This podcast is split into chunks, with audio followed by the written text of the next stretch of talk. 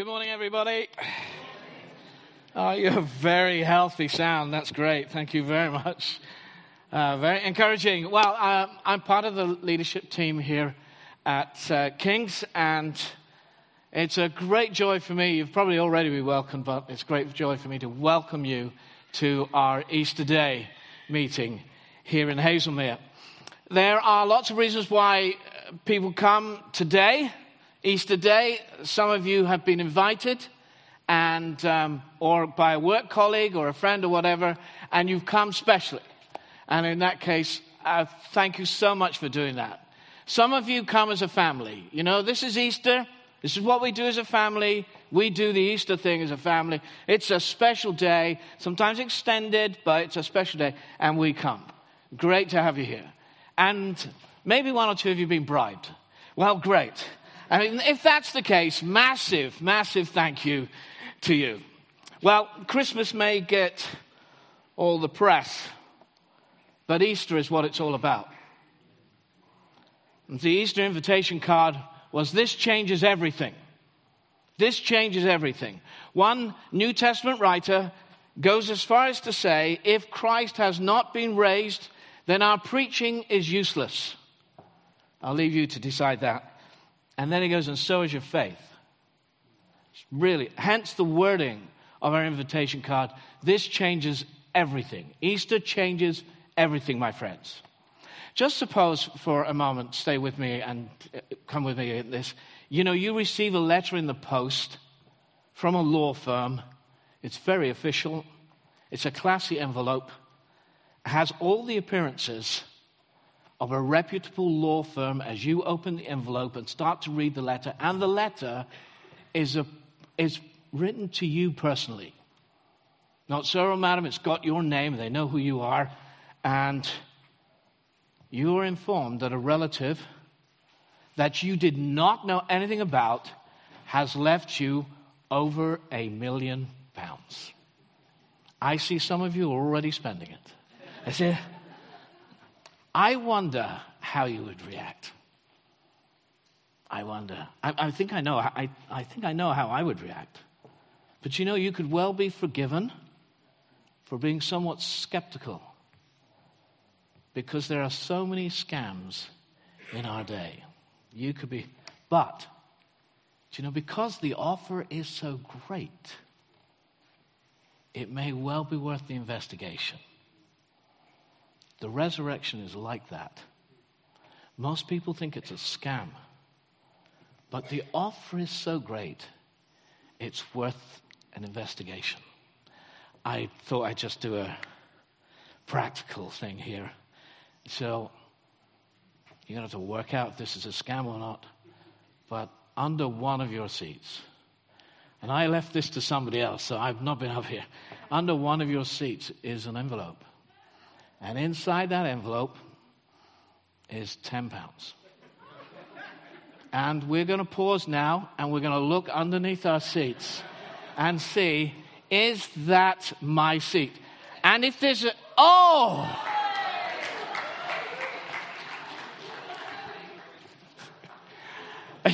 Jill, Jill, I, you haven't even checked it. Yeah, it could well be a scam.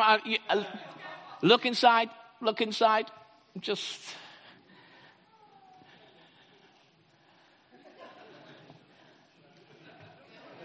I am really sorry it's not a million pounds. I have to say that. But it's a tenner. Okay. That's for you. I don't want that going in the offering. All right? That's from me to you. That's Happy Easter. That's my gift. That's fine. And uh, my friend, you never, should have never found that without the investigation. That's the, that's the point. That's the point. Jesus' promises for you are so huge. Do you know a new beginning? No, it's more than that. It's a new life. No, it's even more than that. You become a new person. You're not like the old person, you're a new person. And you have this new power of God in you that helps you be this new person. And in the life to come, And the older you get, the more you realize this, how wonderful this is. In the life to come, you get a new body. And that one will not wear out. I know that's not just for older people too, but this one will, it won't wear out. And you'll have the promises you'll have a journey of life with God who will unreservedly love you always. Never an off day. So the offer is so great, it's worth investigating. So we're going to have a look at uh, Luke chapter 24, verse 36 to 49. If you have a Bible, please turn to it. If you haven't, don't worry, the words will come up on the screen. Let me just say this about the writer Luke. He, he's a historian, and hence the, his account, or gospel as, the, as it's known, is full of names and places and events. And he writes it from the point of view go on then, check it out.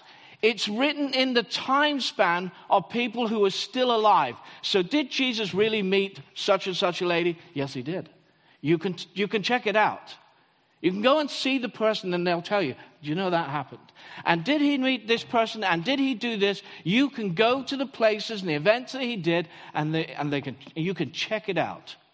That's, that Luke does that. Sets it all out like that. So he writes about a morning and an evening and an afternoon of the first day of the resurrection. And we're coming in to the evening time. And I haven't got my glasses. Are they in there? Thank you. Who, who, you saw that immediately, didn't you, Ron? I saw that immediately. So, verse 36. While they were still talking about this, Jesus stood among them and said to them, Peace be with you. They were startled, frightened, thinking they saw a ghost. He said to them, Why are you troubled? Why do doubts rise in your minds? Look at my hands and my feet. It is I myself. Touch me and see. A ghost does not have flesh and bones as you see I have. When he had said this, he showed them his hands and his feet. And while they still did not believe because of joy and amazement, he asked them, Do you have anything here to eat? And they gave him a piece of broiled fish, and he took it and he ate it in their presence. And he said to them, This is what I told you while I was still with you. Everything must be fulfilled that is written about me in the law of Moses, the prophets, and the Psalms. I want to just pick up three things the resurrection matters rationally, the resurrection is personal, and the resurrection is merciful. It's rational, it's personal, and it's merciful.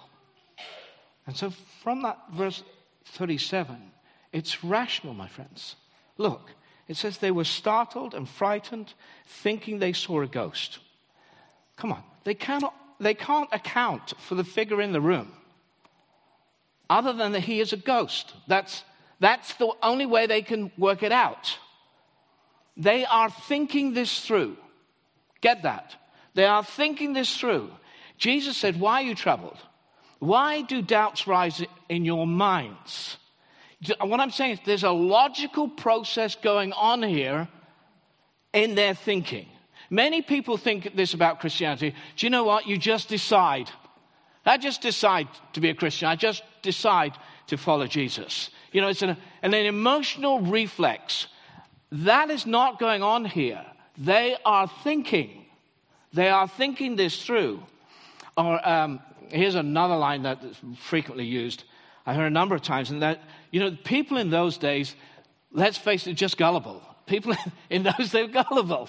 C.S. Lewis, who's the writer of The Lion, the Witch, and the Wardrobe, and many other books. Very profound writer. He calls that viewpoint chronological snobbery. You know, back then, people believed that sort of thing. Now, you know, that's what they did. They believed. They were open to such things as people being raised from the dead. No, they weren't. They believe what everyone else believes. Dead people stay dead. The resurrection of Jesus from the dead was as inconceivable for them as it is for us. thinking they had seen a ghost. It's a rational response. The brain is engaged, and yet they can't get their heads around the fact that this is a real person. Therefore, the only explanation they can come up with it's a ghost. Easter is not a nice spiritual story or an inspiring moral lesson. Easter is about the physical, material resurrection of Jesus from the dead. That's it. Better get that. It's no sort of some spiritual, eh, you know, ethereal line here. It's solid. And that's the constant message that was rung out from the disciples again and again. So their story is this, that God has raised this Jesus from the dead, and you know what? We were witnesses of it. And it goes on through the Acts, book of Acts, which is all the disciples, many of the disciples moving from place to place.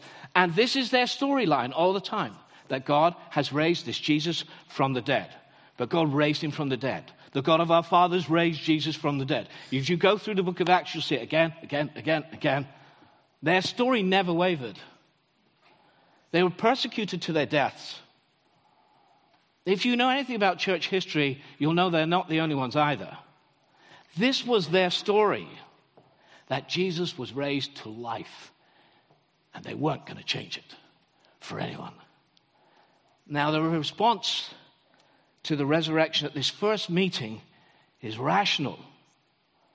Now, in addition, Mary Magdalene was the first eyewitness. John writes more fully about her in, uh, in his gospel. And she's the first eyewitness, as were some of the other women there too. And now this is a problem.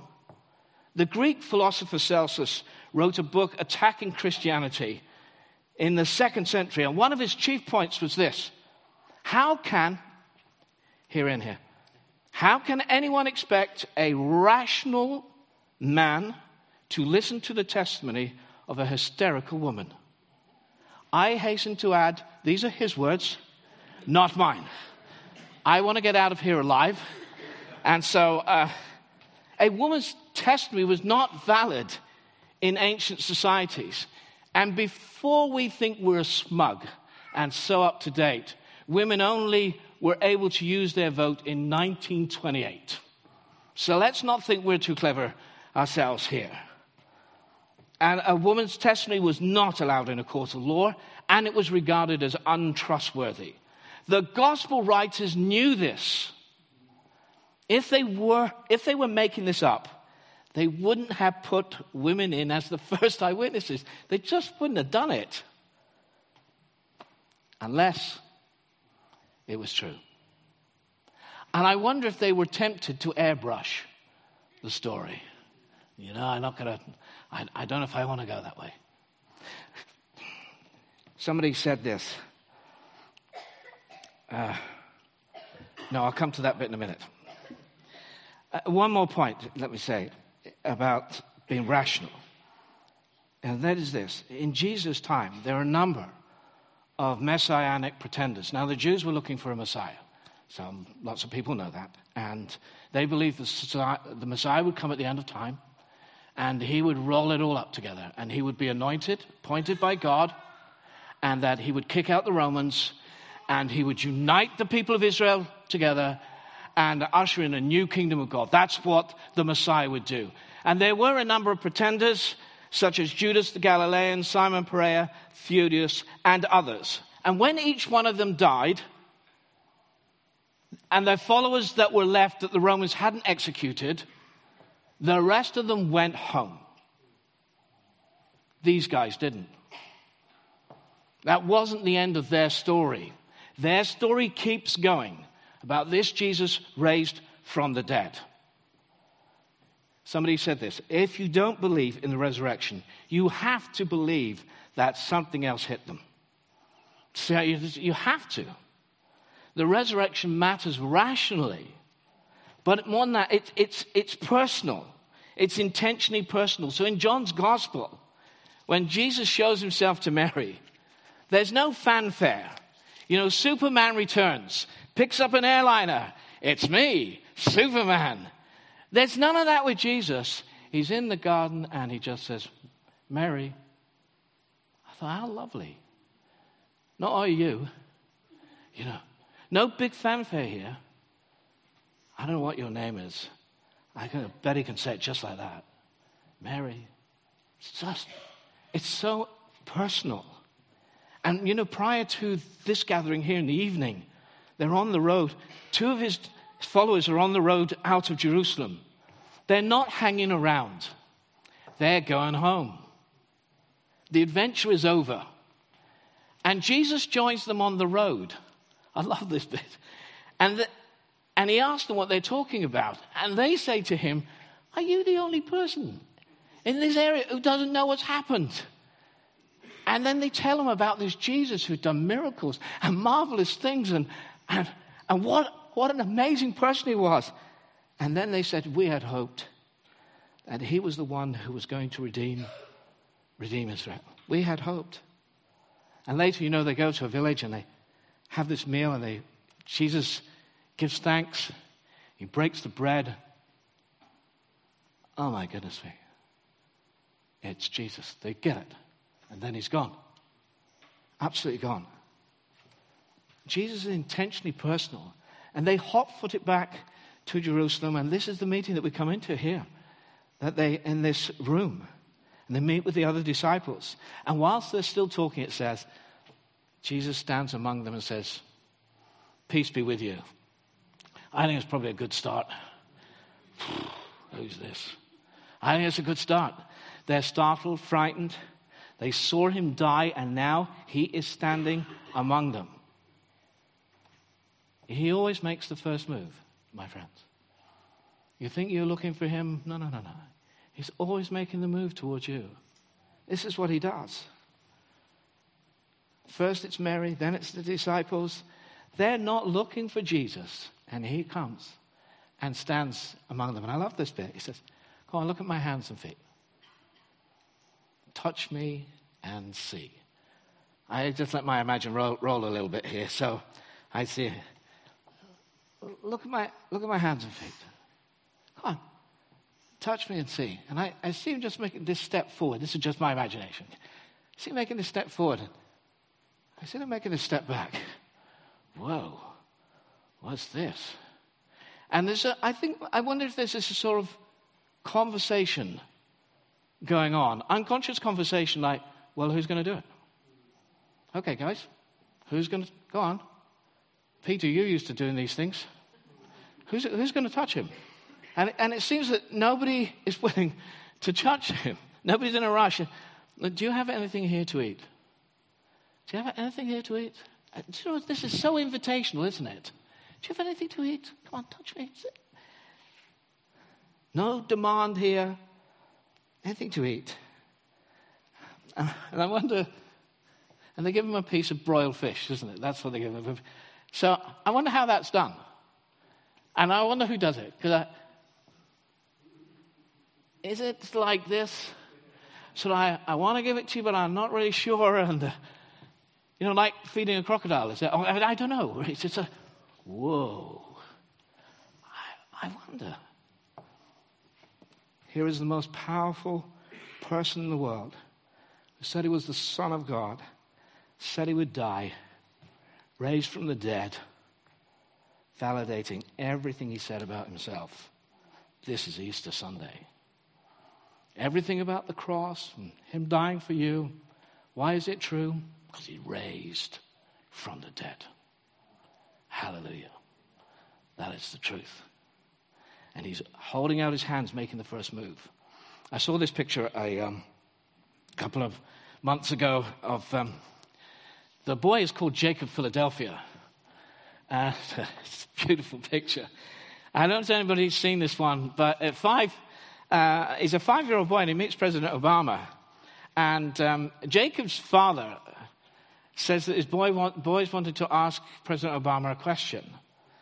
And he, so President Obama says, What do they want to ask? And the dad says, I, I don't know. And so um, he, he, he says to Jacob, What's your question? What is your question? And Jacob spelt, spoke so quietly, President Obama had to ask him to repeat the question. And then he repeats the question. He goes, I want to know if my hair is just like yours. and he bows his head, said, Why don't you see for yourself and touch it? And Jacob hesitates. And Obama says, Touch it, dude. Touch it. And he pats his head, and the photo's taken at that moment. It's a great picture, isn't it? Great picture. And Jesus says, Touch me. My hands, my feet, come on. Come on, it's me. It's me.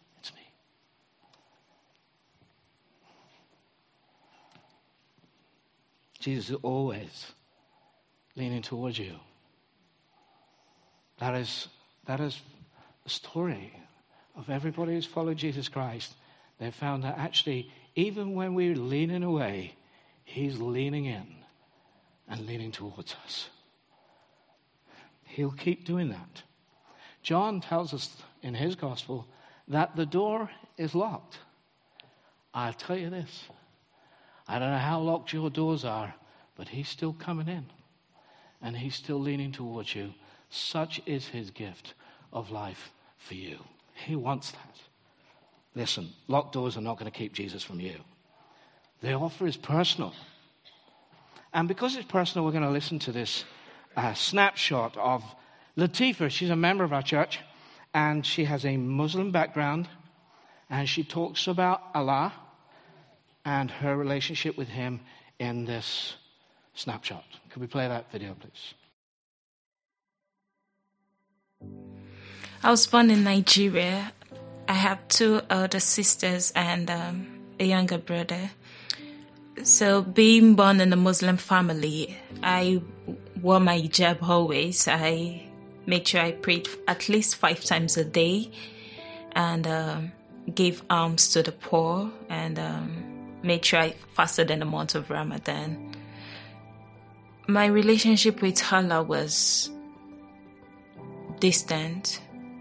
Well, I was taught, I was made to understand that uh, we need to perform certain duties. Um, it was more of like a reward system for things. So you do something in order to be able to get something from Allah.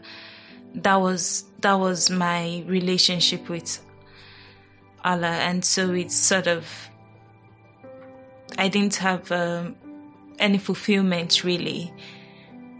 I was um, I was a Muslim until 2007 ish, yeah, when I was in nursing school, and then um, a few friends invited me to church. When I said the first few times, it was more of um, a battle of trying to weigh which religion was going to meet whatever whatever um, hunger I felt in me.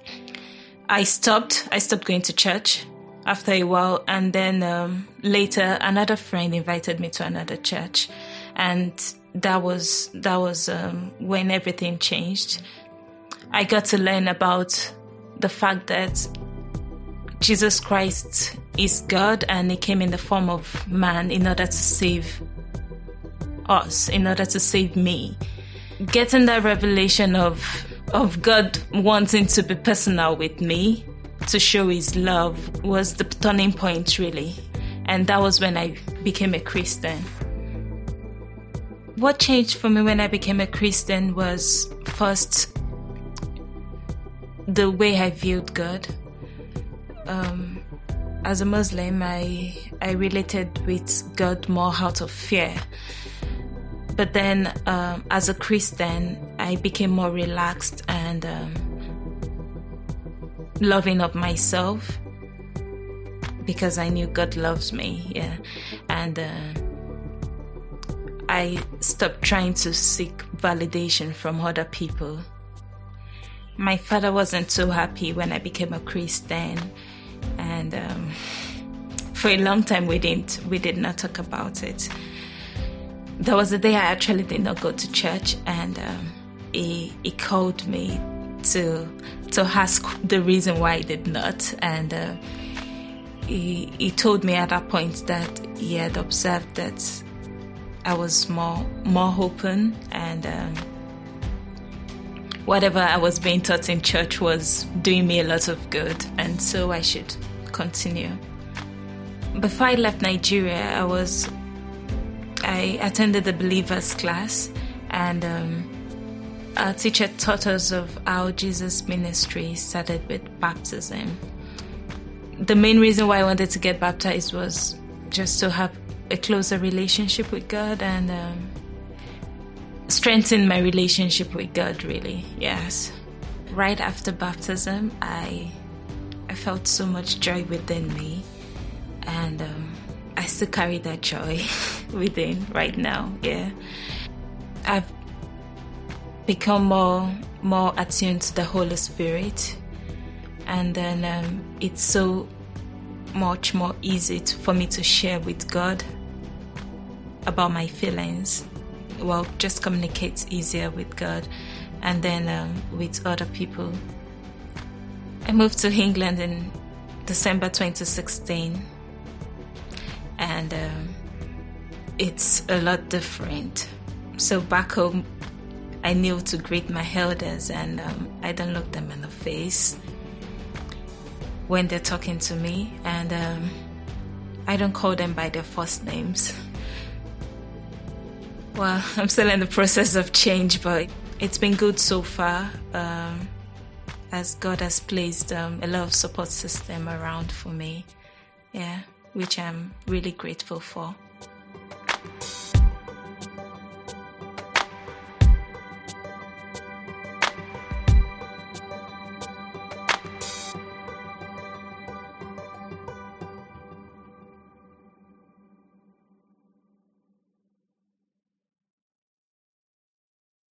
The turning point for Latifah was when she realized that God was personal and that he loved her. That was the turning point. Not rules to be obeyed, but a God to be known. This is why Christianity stands so separate. This is not a path to walk on, but for a God to be known. That's why Jesus came among us. So the resurrection is personal and it's merciful. Agatha Christie writes this novel. It's called And Then There Were None. It was made into a TV series, mini series over Christmas 2015. And 10 people with apparently little in common are invited to a mansion on an island. And it's a story about the past catching up with them because they all have skeletons in the cupboard. They're all guilty of actions that they've done in the past. And one by one, justice is meted out to everyone until there were none. Now, the story reflects part of human life for all of us. It doesn't have to be guilt that is glamorized to a film or to a book or anything like that. It doesn't have to, it can be just ordinary, low grade things we have done which we wish we never did. And things that we've said, and if ever I could take those words back and the consequences that follow that, all these things. Or it's, maybe it's just a sheer, I am never, I am going to hold that against that person for the rest of my life. You know, when these things happen, we do damage to ourselves and we do damage to others. We all need mercy. We all need it. His mercy is undeserved forgiveness and unearned kindness. I'm going to say that again so that you really get this. His mercy is undeserved forgiveness and unearned kindness. I need His mercy. I don't know about you. I guess you do too. But this week, oh, have I needed the mercy of God. And I know it'll be the same next week. I will need the mercy of God. You know, we say that line, no one's perfect. We never debate it. We just know that's true. No one's perfect. Perhaps it's things we didn't do or things we should have said even our thought life can burden us with guilt. Maybe it's the way that we live our life and this cycle, perpetual cycle. which we can't seem to do anything about and we wish we could. In this room, Jesus walks in and he never mentions, Do you know what? In my hour of need, there wasn't anybody there. He never mentions it. They all did a runner on him. He never mentions it. He treats them with great dignity, and he'd treat you with great dignity. We all mess up, my friends. We all need his mercy. People often say to me, I'm not good enough to come to church. I hear that line quite often. I'm not good enough to become a Christian. I'm not good enough to come, come to church. I want to say, come and meet all the others who are not good enough in my church. And, you know, we're not asked to be good enough. Ever. We're asked to come as we are with all that stuff and let Him do the work. This month, 41 years ago, I had this immense conflict going on in my life. And I knew that Jesus was the solution to my chaos. And I knew that He died for my sins. Christ died for our sins. I knew that. And I wanted to spruce myself up so I would be okay for Him. And I realized it never works. It never works. Don't wait. Don't do that. You will be waiting forever. It will never happen. I can testify to that. His mercy forgives the past and frees us for the future. His mercy forgives us for the past and frees us for the future. Praise God. That's my story, my friends. I found it out 41 years ago and I never look back. Best decision I ever made.